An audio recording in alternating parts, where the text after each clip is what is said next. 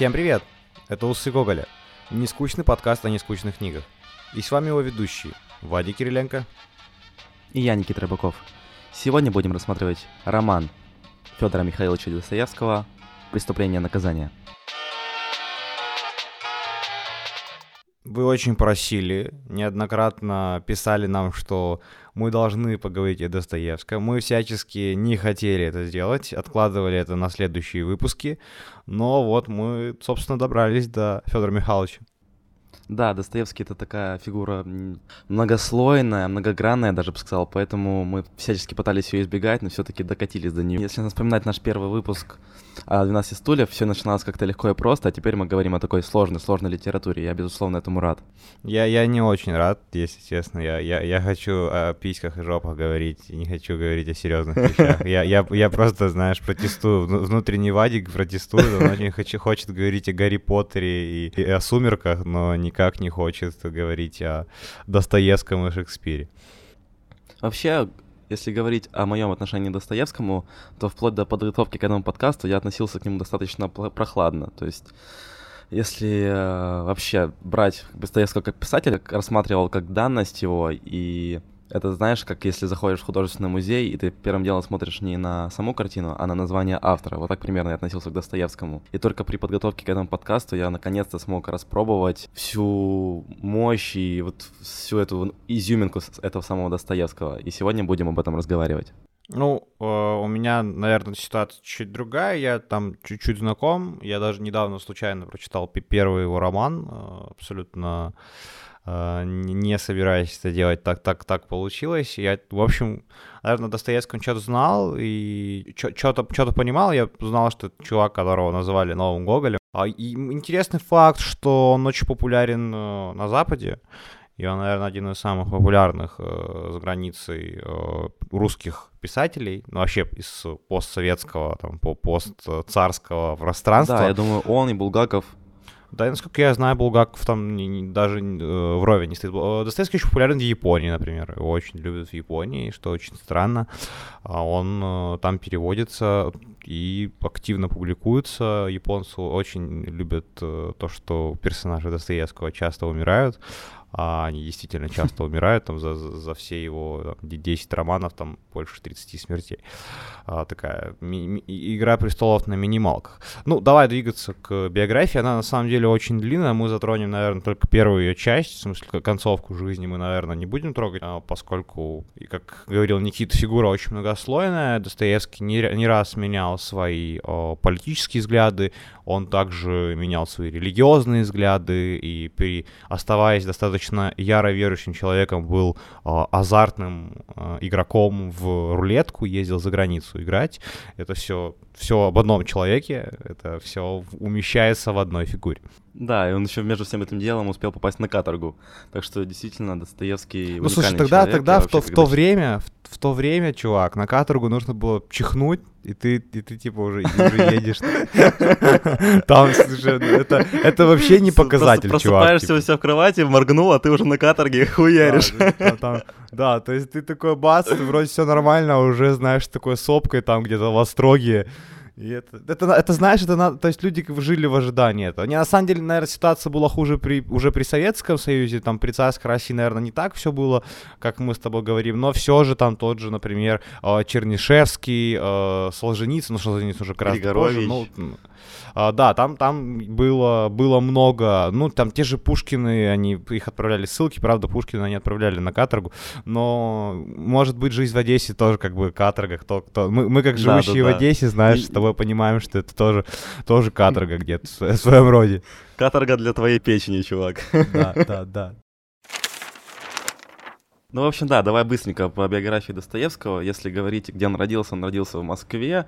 У него была достаточно большая семья, у него были и братья, и сестры. И нужно сказать о том, что отец у него был врачом, и он оттаскивал своих детей. То есть он вложил в них очень много сил в, их образование. И с самого раннего детства Достоевский очень много читал. Потом э, его с братом отправили в пансион, это был очень крутой пансион в Москве, один из самых лучших, и они там тоже очень много занимались.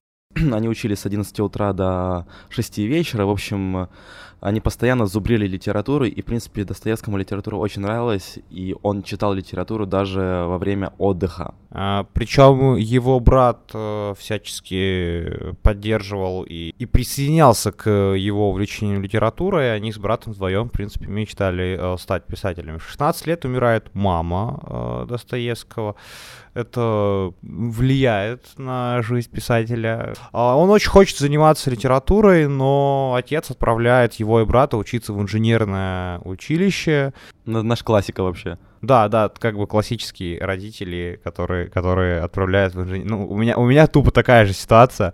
Я инженер по образованию, так что я очень, очень понимаю Достоевского. Но, в общем, учеба его там тяготит, ему там не нравится, я его прекрасно понимаю. В свободное время он читает э, Гомера, например, Гюго он очень любил, это все знают. Он, он знал наизусть очень много Пушкина. Ну, читает Гоголя, Лермонтова, ну, тогда мы понимаем, что читать... Мы уже говорили с вами, что Лермонтов и Гоголь — это супер звезды, и читать их было тогда, ну, это было норм, типа, это, это что-то, что-то, это сейчас, мне кажется, с книжкой Лермонтова а, проехаться в маршрутке, это уже вызвать э, шок и резонанс у публики, тогда это более-менее нормально было. Если проехаться маршруткой э, с книгой Гоголя или Лермонтова, то можно получить пизды, чувак, а не да, вызвать да, резонанс. Да, да, да. Ну, типа, если проехаться в маршрутке летом, можно даже без книжки просто, знаю, от, от, от горячего воздуха получить пизды, понял? То есть даже, даже не нужно, ты уж все равно в обморок упадешь, потому что там, и там еще есть какая-то бабка, которая говорит, не открывайте окна! И знаешь, и маршрутка похожа на такое чистилище, ад. Да, мне холодно, и маршрутки типа 90-100 тысяч градусов, знаешь, все истекают потом, толстый водитель истекает потом. Ну да, такая вакханалия творится. Если возвращаться к биографии Достоевского, ты упомянула смерть его матери. Интересный факт, что смерть его матери пришлась э, на, в, один, в один год, и там почти в один промежуток времени со смертью Пушкина. И Достоевский сам говорил, если бы у него мать не умерла, то он бы носил траур по Пушкину. То есть вот такой был человек Федор Достоевский. А если двигаться дальше, то потом он э, вступает в литературный кружок такого великого Белинского, которого мы часто упоминаем, и пишет свой первый роман, который взыскает огромную любовь публики, он называется «Бедные люди», и, в принципе, Достоевский с этого стартует как литератор, и стартует, нужно сказать, очень хорошо. То есть первая работа и сразу успех. Белинский говорит, новый Гоголь явился, и это в то время, ну... Он, в принципе, всем это говорил, мне кажется. Да, ну нет, Белинский был на самом деле очень избирательным таким чуваком. Он вообще, мы о нем, наверное, отдельно когда-то поговорим, хоть он и не литератор. Э, напомню, что Белинский это такой великий, наверное, один из самых величайших э, критиков за всю историю э, русской литературы. Мы о нем поговорим, наверное, как о критике, поскольку он написал достаточно много всяких полезных и не очень вещей. А, но дело в том, что это действительно очень-очень хороший роман. Я его о, прочитал. Вот недавно, говорю, столкнулся с ним. Э, и это хорошая вещь. Она не такая веселая и интересная, как остальные романы Достоевского, потому что потом будут реально триллеры и детективы, которые читают достаточно интересно. «Бедные люди» — это роман эпистолярного жанра, то есть это переписка. Переписка между там Макаром Девушкиным и одной дамой. Это как бы такая... Продол... Он продолжает традицию Гоголя писать о маленьких людях. Это такой чиновник. Причем этот чиновник в этой книге читает книги Пушкина и Гоголя, как раз ту Шинель, которая написана о маленьком человеке, он читает, и он там приходит в недоговор... Не, такой в маленький шатаут, да? Да, да, это такой шатаут, очень, очень плотный, я бы сказал, а не маленький, и интересно, что Шинель Гоголя герою э, романа не нравится. Э, я напомню, что в гоголевской Шинели чиновник умирает в конце, да, у него воруют Шинель, и он умирает, такой вот конец, и э, там вот чиновник, который тоже очень бедный, у него тоже денег на Шинель, он в общем, всячески недоволен. И, что интересно, Гоголь этот роман читает, и он, в принципе, правильно его рецензирует, я с ним согласен, он говорит о том, что это очень неплохое чтиво, но пока что очень сильно много букв, много слов, нужно писать проще, автор еще не, ну, не, не, не выработал формулу... Созрел. О, да, формулу, формулу успеха он еще не наработал, но дальше, как мы с вами понимаем, он ее наработает. Да, потом вот на волне этого успеха Достоевский пишет следующий свой роман, который называется «Двойник», и это полный провал. Вернее, как э, роман сам по себе неплохой, я, правда, не читал, но если э, рассматривать рецензии сейчас наших э, современников, то они говорят, что роман неплохой. Но на то время он слишком опережал то время, и поэтому современникам Достоевского он вообще не зашел, и его с позором выгоняют из кружка Белинского, и он Нет, его выгоняют, э, он начинает с ними ругаться. Он поругался с Тургеневым, насколько я помню. Он поругал... Он, с Некрасовым. Он его, с Некрасовым, да, да, да. А он поругался, он там его не выгоняет, потому что Роман был плохой, по-моему, выгоняет, потому что он там с кем-то посрался. Ну да, просто Некрасов, чтобы понимали, это, это публицист в то время был, то есть все шли публиковаться к Некрасову как раз. И вот Некрасов отказался опубликовать двойник Достоевского, они там действительно с ним поругались. И поэтому Достоевский уходит из кружка Белинского, вступает в новый кружок, кружок Береговых, а потом знакомится с таким человеком, как Петрашевский. Они начинают ходить на тайные кружки, которые называются «Пятницы». Там поднимаются такие вопросы, как книгопечатание, перемена судопроиз... судопроизводства и освобождение крестьян. Потом э, эти все петрашевцы знакомятся со Спеш... Спешневым, это такой радикальный был социалист, и они начинают думать о такой великой вещи, как осуществление переворота в России. По факту это просто революционеры, которые хотели сбросить власть. Да, и у них ничего не получилось, их всех поймали, отправили в темницу, и потом долго пытали. Нужно сказать о том, что Достоевский никого не сдавал, его там действительно долго пытали, но он держался молодцом. В общем, Достоевский крепкий орешек, но не лысый. Э, и суд приговаривает Достоевского к смертной казни, но после этого смертельный приговор смягчается до 8 лет каторги, и интересно, делают э, что-то вроде инсценировки казни, то есть выводят всех на площадь, всех обвиняемых по этому делу, и они уже все готовы как бы принять данность, принять то, что они погибнут, и прям вот перед самим, перед самим а, моментом, а, когда должно было все случиться, им сообщают о том, что они э, свободны, что, ну, точнее, не свободны, а что помилованы, что убивать никого не будут, что будут отправлены просто в ссылку, и я думаю, что вы можете представить себе, что такое жить э, в течение там какого-то времени, месяца, двух, трех в ожидании скор- э, скорой смерти, и тут тебе сообщают, что умирать не нужно, и всего лишь нужно по 8 или сколько-то лет пробыть на каторге. И потом э, Достоевскому смягчают приговор, он всего 4 года пробудет на каторге. А, будет он в Омске, будет он там работать, но вы понимаете, что каторги это такая штука, где не просто лежишь в темнице, а, а всяческий физический труд применяешь, много разных работ, но в итоге он отсидит и вернется.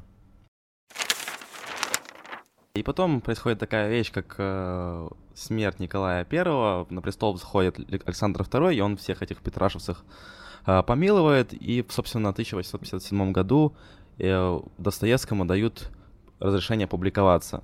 И на этом начинается рассвет творчества Достоевского, и, в принципе, можно говорить о том, что Достоевский уже скоро состоится как автор. Он начинает активно печататься. Мы, наверное, опустим его историю о том, что он между всем этим делом играл в рулетку. Нужно уже переходить больше к обсуждению романа. Ну, чтобы вы понимали, Достоевский выпускает свое великое пятикнижие, куда входят «Преступление наказания», «Идиот», «Бесы», «Подросток» и «Братья Карамазовы». Это великие книги, я из них читал, их, к сожалению, только три, но надеюсь, что до конца жизни я успею прочитать все. Если говорить о сюжете, мы, как обычно, мы, как обычно, предупреждаем вас, ребят, что будут спойлеры, но, come on, роман «Преступление и наказание», маленький плод-твист о преступлении и наказании, так что никаких спойлеров тут не будет, поэтому готовьтесь послушать и насладиться нашими рассуждениями об этом романе. Если говорить о сюжете этого романа, то сюжет рассказывает о неком Родионе Раскольникове. Это студент, он на пороге бедности, ему нечем платить за квартиру, и вот в какой-то момент он решает, что все свои проблемы можно решить таким образом, что он может убить старушку. А старушка это, это старуха-процентщица, у которой есть драгоценности, у нее есть деньги, и если он ее убьет, то он может э, продать ее драгоценности и, в общем-то, выйти за черту этой самой бедности. И вот э, сюжет, сюжет разворачивается таким образом, что он все-таки убеждает себя ее убить, и на этом заканчивается преступление, и начинается наказание, и это самое интересное в этом романе, о том, как разворачивается его наказание и к чему оно все-таки приведет на самом деле роман очень большой, это не маленькая штука, и там достаточно много очень важных персонажей. А, более того, некоторые из этих персонажей, да и сам э, Раскольников, они очень против, противоречивые, о них можно, ну, на самом деле, об этой книге можно запустить целый отдельный подкаст, так и назвать «Преступление и наказание», обсуждать это там 5 сезонов. А в этом да, да. я абсолютно уверен, что да, это массивная штука, мы сегодня затронем не все, поговорим о каких-то самых важных, э, самых очевидных вещах, а, поэтому Начнем мы, наверное, с вопроса о том вообще, что это такое, что, что мы прочитали. Это какой-то детектив, поскольку, ну, э, на самом деле есть некоторые схожие черты с детективом. Да, убийство э, там как бы происходит, и потом есть расследование этого убийства, но единственное, что отличает это от детектива, то, что мы, точнее, что полностью отличает от детектива, это то, что мы знаем убийцу с первых страниц книги. В принципе, мы знакомимся с э, Раскольниковым уже как с убийцей. Да, и, в принципе, это повествование ведется с обратной стороны. То есть мы изначально следим за убийцей, а не за жертвой. Давай, наверное, попробуем э, понять э, Раскольникова. Ну, в смысле, типа, это, наверное, один из самых противоречивых персонажей вообще во всей русской литературе, э, которого понять э, ум, умом, знаешь, очень сложно. Тут ну, надо, надо действовать э, чувствами. Э, с одной стороны, Раскольников убийца. Он убивает э, двух человек, он убивает не только старуху, он убивает ее младшую сестру Елизавету, то есть это двойное убийство с, с целью воровства, ну это серьезное даже юридические преступления, не говорю уже о моральных каких-то кодексах, но тем не менее этот же Родион Раскольников всячески помогает всем людям вокруг, он всем дает деньги, не те, которые он украл, те деньги, которые он украл, очень важно, он закапывает и вообще ими не пользуется, он э, дает да, свои это, деньги. второстепенная какая-то история. Да, он дает свои деньги всем вокруг. Он пом- помогает там, например, семье Армеладовых, э, которых э, нещадно пьет отец, и, его, и он погибает под э, каретой, под лошадью. И он дает деньги на, на его похороны, и там всячески помогает. Он помогает там девушке, к, которые пристают на улице. Там, э, помнишь, был момент, когда там девушка к ней приставали да, на да, улице. Да, да. да, там ее изнасиловали, к ней приставали потом, и он там обращает внимание э, полицмейстера. Э, в общем, он на самом деле такой добряк, и э, есть даже как бы, ну, предпосылки, что он делает это убийство для того, чтобы помочь своей семье, поскольку его сестра, э, младшая сестра, выходит замуж за человека, который ей абсолютно не нравится, но который богат, то есть по факту отдает себя для того, чтобы помочь своей семье. И, в общем, Раскольников, возможно, имеет какие-то благие мотивы, как бы это странно не звучало, для того, чтобы убить старуху. Вообще нужно сказать о том, что у Раскольникова есть некая теория о том, что человек, в принципе, делится на два типа, а именно тварь дрожащая и правоимеющие. И вот твари не могут изменить э, что-то вокруг себя, то есть они вынуждены существовать, подчиняться а тем, кто имеет право. Поэтому, собственно, Родион идет на преступление, потому что он хочет доказать существование этой теории и сам, сам себя причисляет э, к тем, кто, кому нужно подчиняться, поэтому он думает, что он может приступить закон, чтобы доказать эту теорию. Но, собственно, он ошибается, и эта самая теория загоняет его в глухой, глухой угол. Поэтому, в принципе, это очень сложная фигура, потому что он идет на, преступ... на преступление не ради преступления, а, как сказал уже Вадим, потому что он хотел помочь своей семье, потому что он хотел доказать свою теорию. Это молодой человек, который запутался в своих убеждениях, и поэтому однозначно сказать, преступник он или нет, сложно. Если рассматривать сухие факты, да, он преступник, он убил двух женщин абсолютно нещадным образом, он зарубил их топором. Если рассматривать немножко проблему под другим углом, то нужно сказать о том, что он скорее не преступник, чем преступник, а ситуация, сложившаяся в его жизни, заставила его пойти на преступление, а именно не ситуация в России и то та бедность, в которой он жил. Я немножко по-другому понял его теорию. А, мне кажется, она не про, про право имеющих, а немножко про другие вещи. Я думаю, что она, ну, мне показалось, что она о том, что есть какая-то категория людей, которые во имя блага имеют право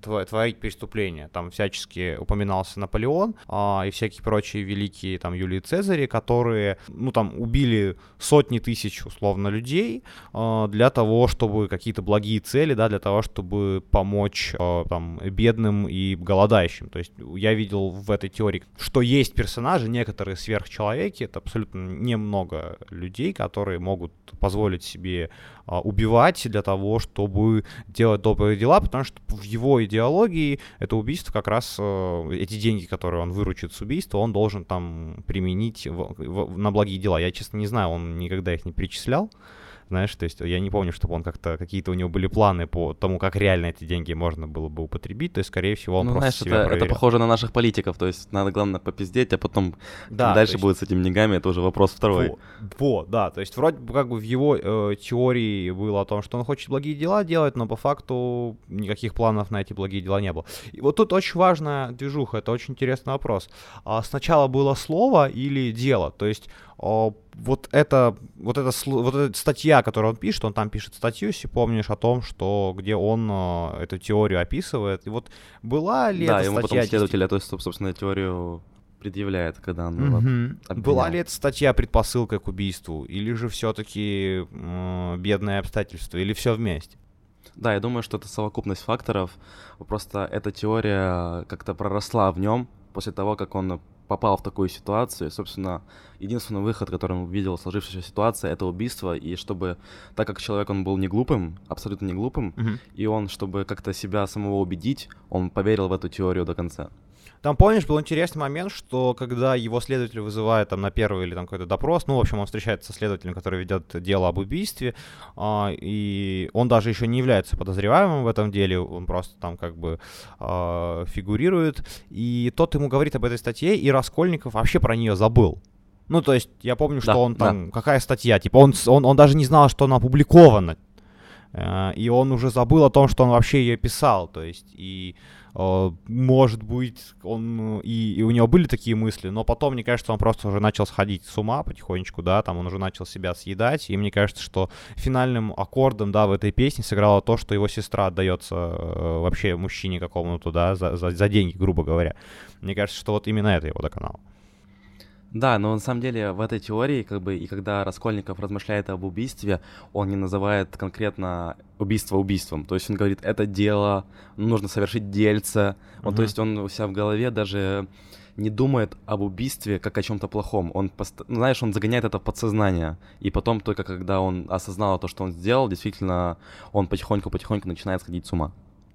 Ты вот сказал вещь, что он не преступник, и я с тобой, наверное, бы спорил, потому что, э, ну вот мне кажется, что все-таки это не так, и он самый настоящий преступник, и неважно, что у него есть э, какие-то обстоятельства, неважно, что у него может быть немножко э, омрачен рассудок всем происходящим вокруг, я считаю, что это двойное убийство, но как, как, какие бы ни были вокруг тебя обстоятельства, да даже случайное, это преступление, это нужно наказывать.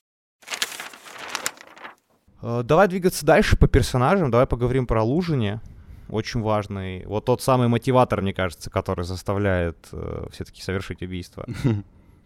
А, да, вот мы уже немножко затрони- затронули эту тему. Если говорить о персонажах, вернемся в самое начало, то а, Лужин — это жених Дуни, а Дуня — это сестра Раскольникова. Так, немножечко остановимся, выдохнем, запомнили. Лужин Да. это жених. Легкая Санта- Санта-Барбара. Санта-Барбара по Достоевскому. Ну, в общем, э, это молодой человек, ну как не молодой, ему лет 40 уже, наверное. Он немножко чопорный, такой осанистый, расчетливый. И, собственно, у него есть тоже своя теория. Вообще, эта книга о, о многих теориях. Вот, сам, собственно, теория этого самого Лужа называется бел- теория белого кафтана. Собственно, если у вас есть од- один кафтан, а вам холодно, и у вас два человека, то лучше, чтобы один человек отдал, носил этот кафтан, а второй умер, чем э, оба разделили этот кафтан наполовину, и оба умерли. Если говорить коротко об этой теории. Ну, и она абсолютно противоречит с теорией Раскольника, который считает, что кафтан нужно разорвать на 150 кусков и отдать всем бедным всему Петербургу. Кстати, ты не задумывался об- о том, что есть еще третий вариант вообще отдать свой кафтан другому? О нем вообще никто не упоминает в романе. Ну, не задумывался, так сказать. Но теперь... На этом и закончим, Да, то есть я на твой вопрос, в принципе, ответил. В принципе, обсудили подкаст топчик. Ставьте пятерки, все, типа, это лучший подкаст. Ты задумывался? Да, ты задумывался? Нет. Ну, все, вот на этом, в принципе, и порешали. Диалог удался. Я не задумывался. Да. Но э, вот Лужин, он очень хороший человек, он редиска, потому что он там всячески подставляет всех вокруг себя, э, он жадный, и э, самое, что интересное, что его сестра, ну, сестра Раскольникова, а не Лужина, хочет э, выйти за Лужина для того, чтобы поправить, да, там, бюджеты и ситуацию св- своей семьи. И если бы она действительно за него вышла, то она же бы ничего не поправила, потому что он очень жадный, потому что он бы не дал ни копейки, это очевидно, что он не дал бы ни копейки. Ну, для себя, может быть, поправила, но вообще общую ситуацию в семье яв- явно бы она не исправила. И Раскольников поэтому был против их брака и всячески пытался это предотвратить, и, в принципе, у него это удалось. И был еще один человек, который был против этого э, брака. Это Свидригайлов.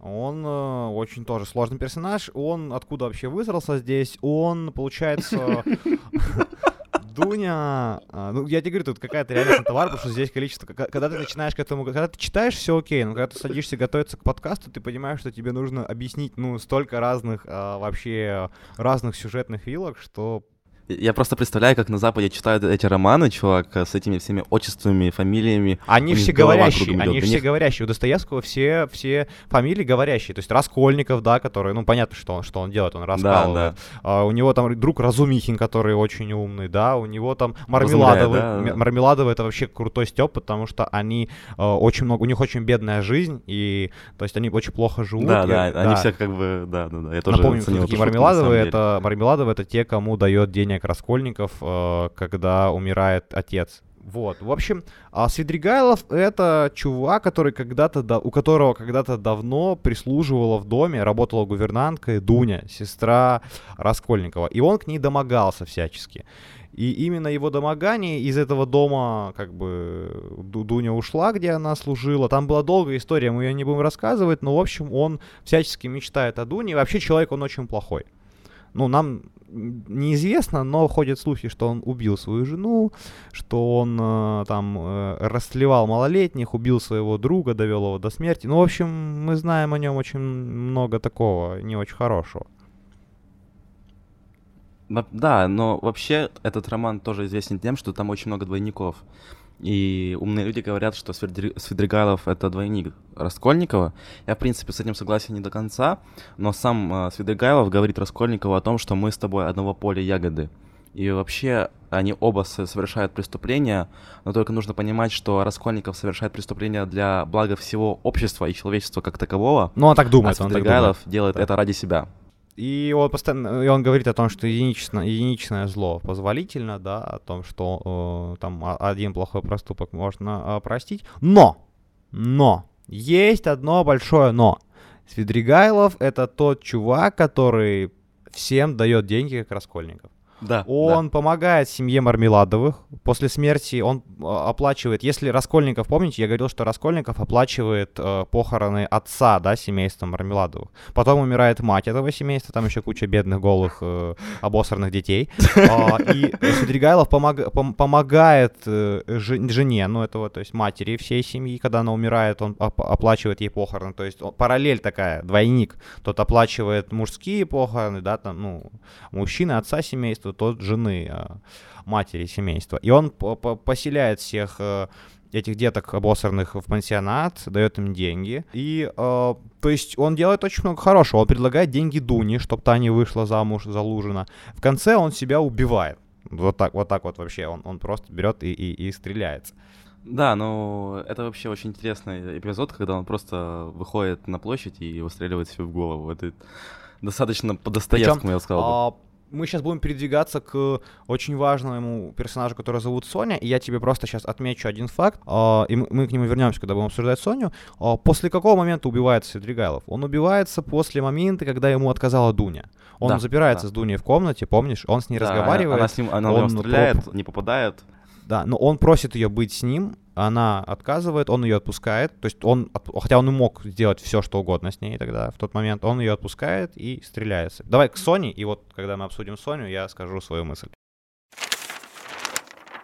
Да, давай, вот мы уже немножко затрагивали Соню, а Соня — это дочь того самого пьяницы, которого задавила э, колесница, и, в общем-то, это самый положительный человек в романе, Если говорить о лейтмотиве этого романа, то, наверное, это цитата «Станьте солнцем, и вас увидят». Мне она очень понравилась, я ее запомнил.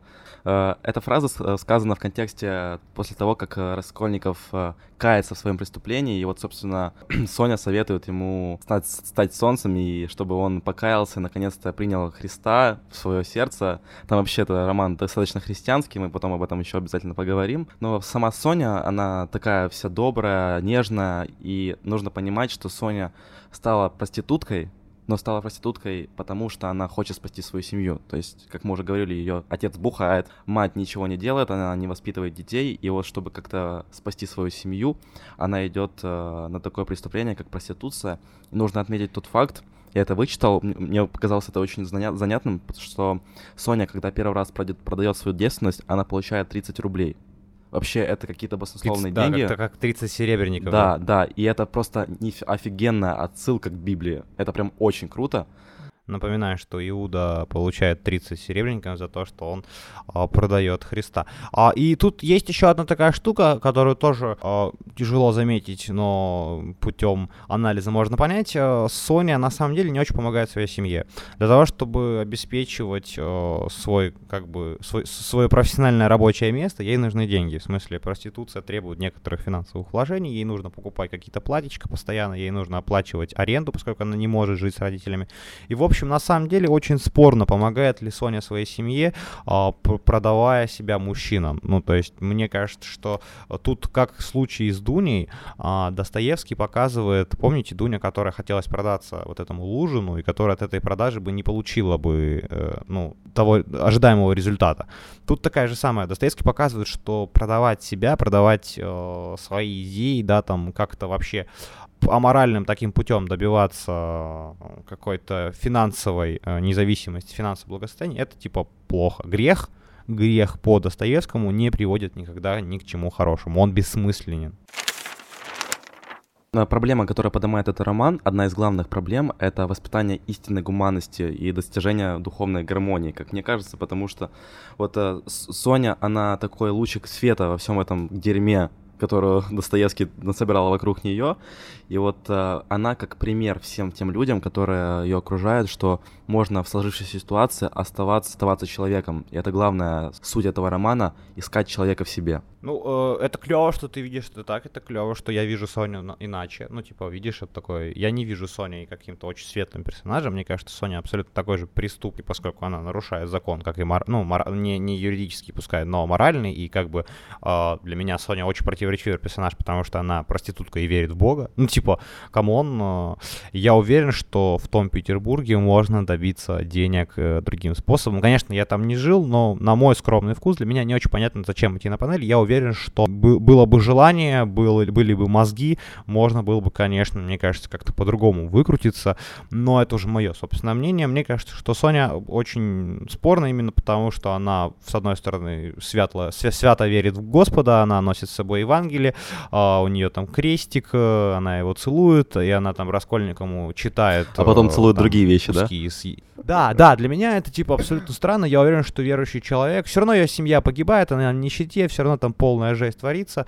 Поэтому и Раскольников говорит о том, что старшая ее сестра пойдет по тому же пути, что и Соня, помнишь, это такие да, страшные да. вещи, и Соня ничего не делает. Я уверен, что, ну, мне кажется, что э, Достоевский здесь не хотел показать, э, это опять же мое субъективное мнение для этого подкаста существует, для того, чтобы мы говорили, как мы это видим. Мне кажется, что Соня здесь существует как раз не с точки зрения показать светлого, хорошего персонажа, с точки зрения того, что грех — это абсолютно бессмысленно, и что грехом ничего спасти, ничего доброго сделать нельзя. Ни убийством, ни проституцией, ни выдавание, ну то есть не там, э, не идти замуж э, за нелюбимого человека ради денег, это никогда не работает, это никогда не сработает в идеальном мире Достоевского. В нашем мире это, к сожалению, работает, но в мире Достоевского, в мире преступления и наказания это невозможно. Любое преступление, преступление себя, преступление закона карается наказанием.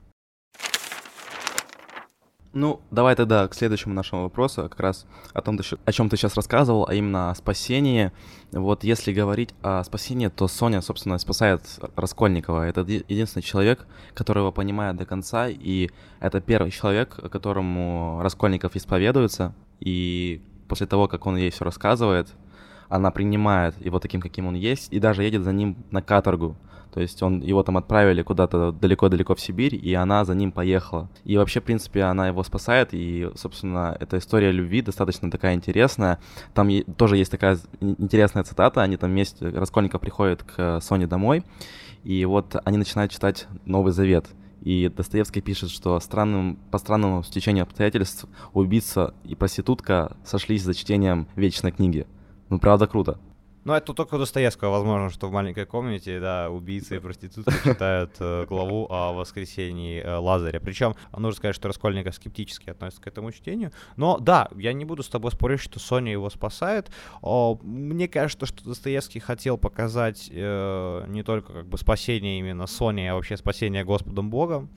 Э, в, как, в какой-то момент э, мне показалось, что все-таки все сводится в какой-то такой религиозный. Э, да, есть какой-то налет такой религиозности, то, согласен. Но то, что Соня супер супер вумен, то, что она едет за ним на каторгу, это, ну, это очень круто. Я, это это респект, поступок, это респект.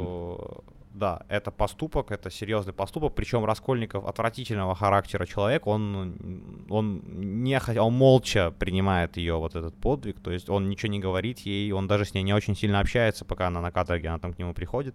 Он там через какое-то время, то есть проходит какое-то время, и это очень важный момент, что Раскольников не кается сразу, что он, когда уже идет э, ну, сдаваться, да, там, властям, сдаваться полиции, он как бы не кается на самом деле. То есть он не чувствует свою вину. Помнишь, он такой достаточно... Э, он говорит, что еще раз бы убил, если бы надо было. И тут можно плавно перейти, перетекать к Порфирию Петровичу, который является э, следователем и одним из самых главных персонажей. Он ведет дело, и он как бы ищет, и он догадывается, он догадывается о том, да, что да. Раскольников. Он находит ту самую статью, где теория расписана, он находит всякие улики, и он вообще знает о том. Он приходит и говорит, вы убили, я знаю. И, да, это всего, такой местный знает, Шерлок потому Холмс. что да, ну, ну, прикольная аналогия, да, он такой вот э, Шерлок Холмс, и он, мне кажется, очень похож. Он является таким двойником Раскольникова. Да, и вот он старше, он, он, он старше Раскольникова в два раза, но все равно вот когда э, ты знакомишься с Перфирием, мы о нем вообще ничего не знаем. Это единственный персонаж, которого мы не знаем подноготную. То есть обо всех мы знаем все, что угодно, но о Порфирии мы не знаем практически ничего. Но все равно все, что нам известно, то, что он э, старше Раскольникова в два раза, и он понимает прекрасно Раскольникова, в принципе, не потому, что он уникальный исследователь, а потому что он сам такого же образа мыслей. И нужно это прекрасно понимать, что он понимает теорию Раскольникова о тварях, дрожащих и исключительных людей, и он сам не смог через нее переступить, а Раскольников смог. И он видит, куда это его завело. Он видит, что э, в том возрасте Раскольникова он был таким же, и прекрасно понимает его образ мыслей. Но Порфирий, он очень умен, на мой вкус. Порфирий это прям вот такой. Да. Причем, мне кажется, что он немножко сумасшедший, поскольку мы с ним встречаемся три или четыре раза, ну так полноценно именно встречаемся. И он каждый раз ведет себя по-разному. Он каждый раз, то он лучший друг Раскольникова, то он приходит и прям в лицо ему говорит, ну вы убили. А, ну то есть это такой вот тоже очень, как и Раскольников, который постоянно, ну Раскольников, если что, друг, если вы не знаете по ходу всего романа, просто сходит с ума, у него катушка съезжает, просто нахер он именно, он больной на голову человек. Порфирий тоже в какой-то мере сумасшедший, и тоже в какой-то мере каждый раз у него разное настроение, и каждый раз он ведет себя иначе. А Порфирий прежде всего психолог. То есть он работает очень круто с Раскольниковым и пытается с разных углов его как-то поднажать на него и заставить его признаться. И, собственно, это у него прекрасно получается. Он хочет посадить его не за убийство, а за идею. Да, да. И вообще... то, то, то, чем будут заниматься в Советском Союзе, то, то, чем будут активно заниматься в Советском Союзе, сажать за идейные какие-то взгляды, а не за преступления. Давай потихонечку заканчивать. Да, я, я думаю, что о Достоевском мы наговорили достаточно много, и, в принципе, достаточно неплохо мы обсудили эту, этот роман, но, как мы уже сказали ранее, его можно обсуждать еще и обсуждать, и, в принципе, к фигуре Достоевского мы еще вернемся обязательно, потому что это фигура, которую мы будем обсуждать еще не один подкаст, я думаю. Я думаю, что мы, да, я думаю, что мы все пять его великих книг разберем в течение нашего подкаста. Ну, если нас не закроют власти за шутки про матюки, вот, и шутки про писюки, и про писюки и говно. Да, давай уже к оценкам плавно перейдем. Сколько ты ставишь э, преступление и наказание? Я думаю, что я еще не до конца его открыл, в том смысле, что эта книжка требует, мне кажется, еще более зрелого ума. Я считаю, что преступление, что ее так рано дают в школе, я думаю, что я до сих пор еще не являюсь полностью сформировавшейся личностью, я еще молод, юн, поэтому я не могу до конца оценить о, всей прелести и всей всей истории, которая рассказана в этом романе, поэтому там я, я не буду давать какие-то громкие оценки. Естественно, это 10, потому что, ну, типа, кому он 10 усов Гоголя 10, ну, блин, это типа Достоевский, это преступление наказание, но я просто говорю э, со своей колокольни о том, что я не до конца допер до всего, что этот текст требует еще более детального изучения, и что даже наш подкаст сегодняшний далеко не обо всех вещах рассказал. Да, у меня аналогичная история, то есть Первый раз, когда я прочитал, вообще ни хера не понял. Второй раз ни хера не понял. И в третий, как вы понимаете, тоже ни хера не понял. Поэтому эту книгу стоит перечитывать. Поэтому сел писать подкаст. Да. Ну, суть в том, что да, это книга. Подкаст, подкаст, можем, можем, можем, можем запустить еще один подкаст, называть подкаст о том, как я ни хера не понял. Мне кажется, это аналогичный с нашим подкаст, чувак. Ничем не отличается Да, да, да, это да, типа, ну ни хера не отбиваем, что происходит, но пытаемся Ну, в общем, да, у меня тоже 10 усов Гоголя из 10 абсолютно. Я вам рекомендую читать его хотя бы раз в 5 лет, перечитывать и для себя открывать новые-новые вещи. И не убивать старух? Да, это самое главное. Заканчивается. Если вы вдруг хотите убить какую-то бабушку, и Достоевский пишет о том, что это плохо, и я не рекомендую. Давайте, давайте без убийств бабушек, давайте жить э, в добром, счастливом мире, давайте не использовать пластик, э, да, давайте использовать да. эко-сумки, если мы ходим в магазин, и не убивать бабушек. Ну, как ты сейчас Давайте, давайте договоримся. Да, давайте договоримся, что это будет так. Да, в общем, ребят, как всегда, с вами был Никита Рыбаков. А, Вадя Кириленко. Мы с вами прощаемся на две недели. Точнее, говорим до свидания, до скорых встреч. Э, целуем, обнимаем. Не забывайте подписываться на наш инстаграм gogols.mustache. Это на английском. Ну или пишите усы Гоголя там в инстаграм, в Google. Оно там все, все в принципе выбивается. Всех обнимаю. Да, как всегда напоминаю, оставлять нам комментарии в Apple Podcast, в SoundCloud, писать нам отзывы в Instagram. Мы все читаем, мы всегда любим, когда вы нас, нам пишете. Как, и еще напоминаю, что у нас вышли сумки, так что ребят, можете посмотреть и купить, если вам понравится. Пока. Лайк, коммент, подписка. Всем пока.